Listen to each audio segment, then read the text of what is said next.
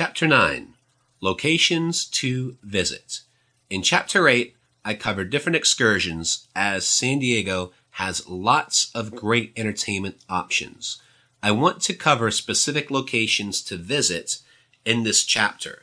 My favorite location in San Diego County is La Jolla.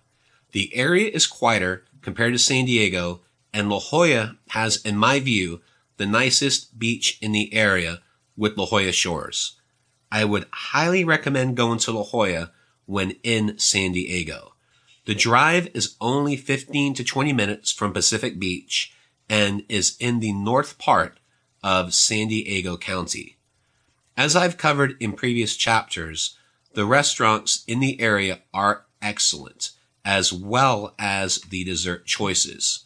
We ended up spending two afternoons and two evenings in La Jolla and loved it.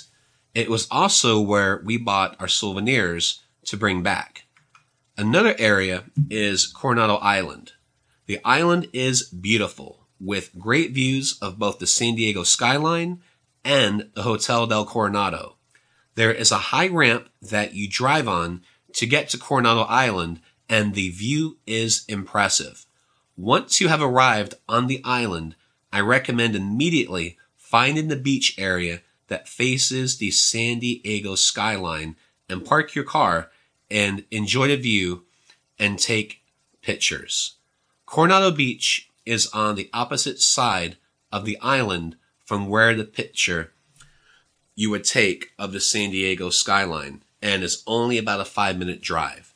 The beach is beautiful and the Hotel del Coronado is also on the beach. I would suggest going during the week as it gets very busy on the weekends. We ended up going on Saturday afternoon and parking was not only difficult, but virtually impossible to get. It is much less congested during the week. And to get more information about Coronado, go to san diego.org forward slash explore. Balboa Park is another fun area to go to and was how we spent our final day in San Diego. If you need luggage storage for your final day, then I recommend using San Diego Airport Luggage Storage. They will store your luggage for a fee while you enjoy the final day in San Diego. To get more information, go to sdairportluggage.com. Balboa Park includes 17 museums, performing arts venues, multiple gardens, including the Japanese Friendship Garden, the San Diego Zoo, multiple shopping options, and much more.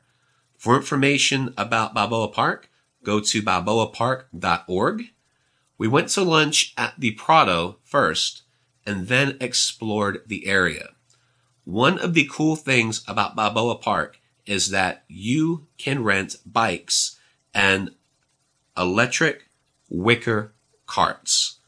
With my mom's challenges with extended walking, I knew a cart would be needed since the park does not offer any other transportation except to and from the parking lots. I rented the cart for two hours and it was a lot of fun.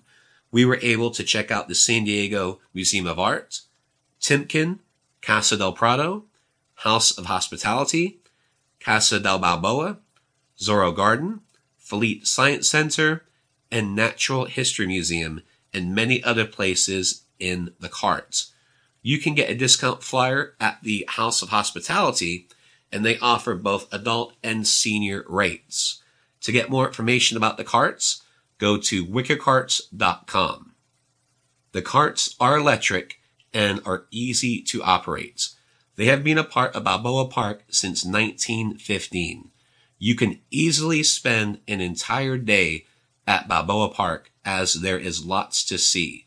Each of the museums has admission fees, but you can walk around Balboa Park or drive your cart around and enjoy the beautiful architecture.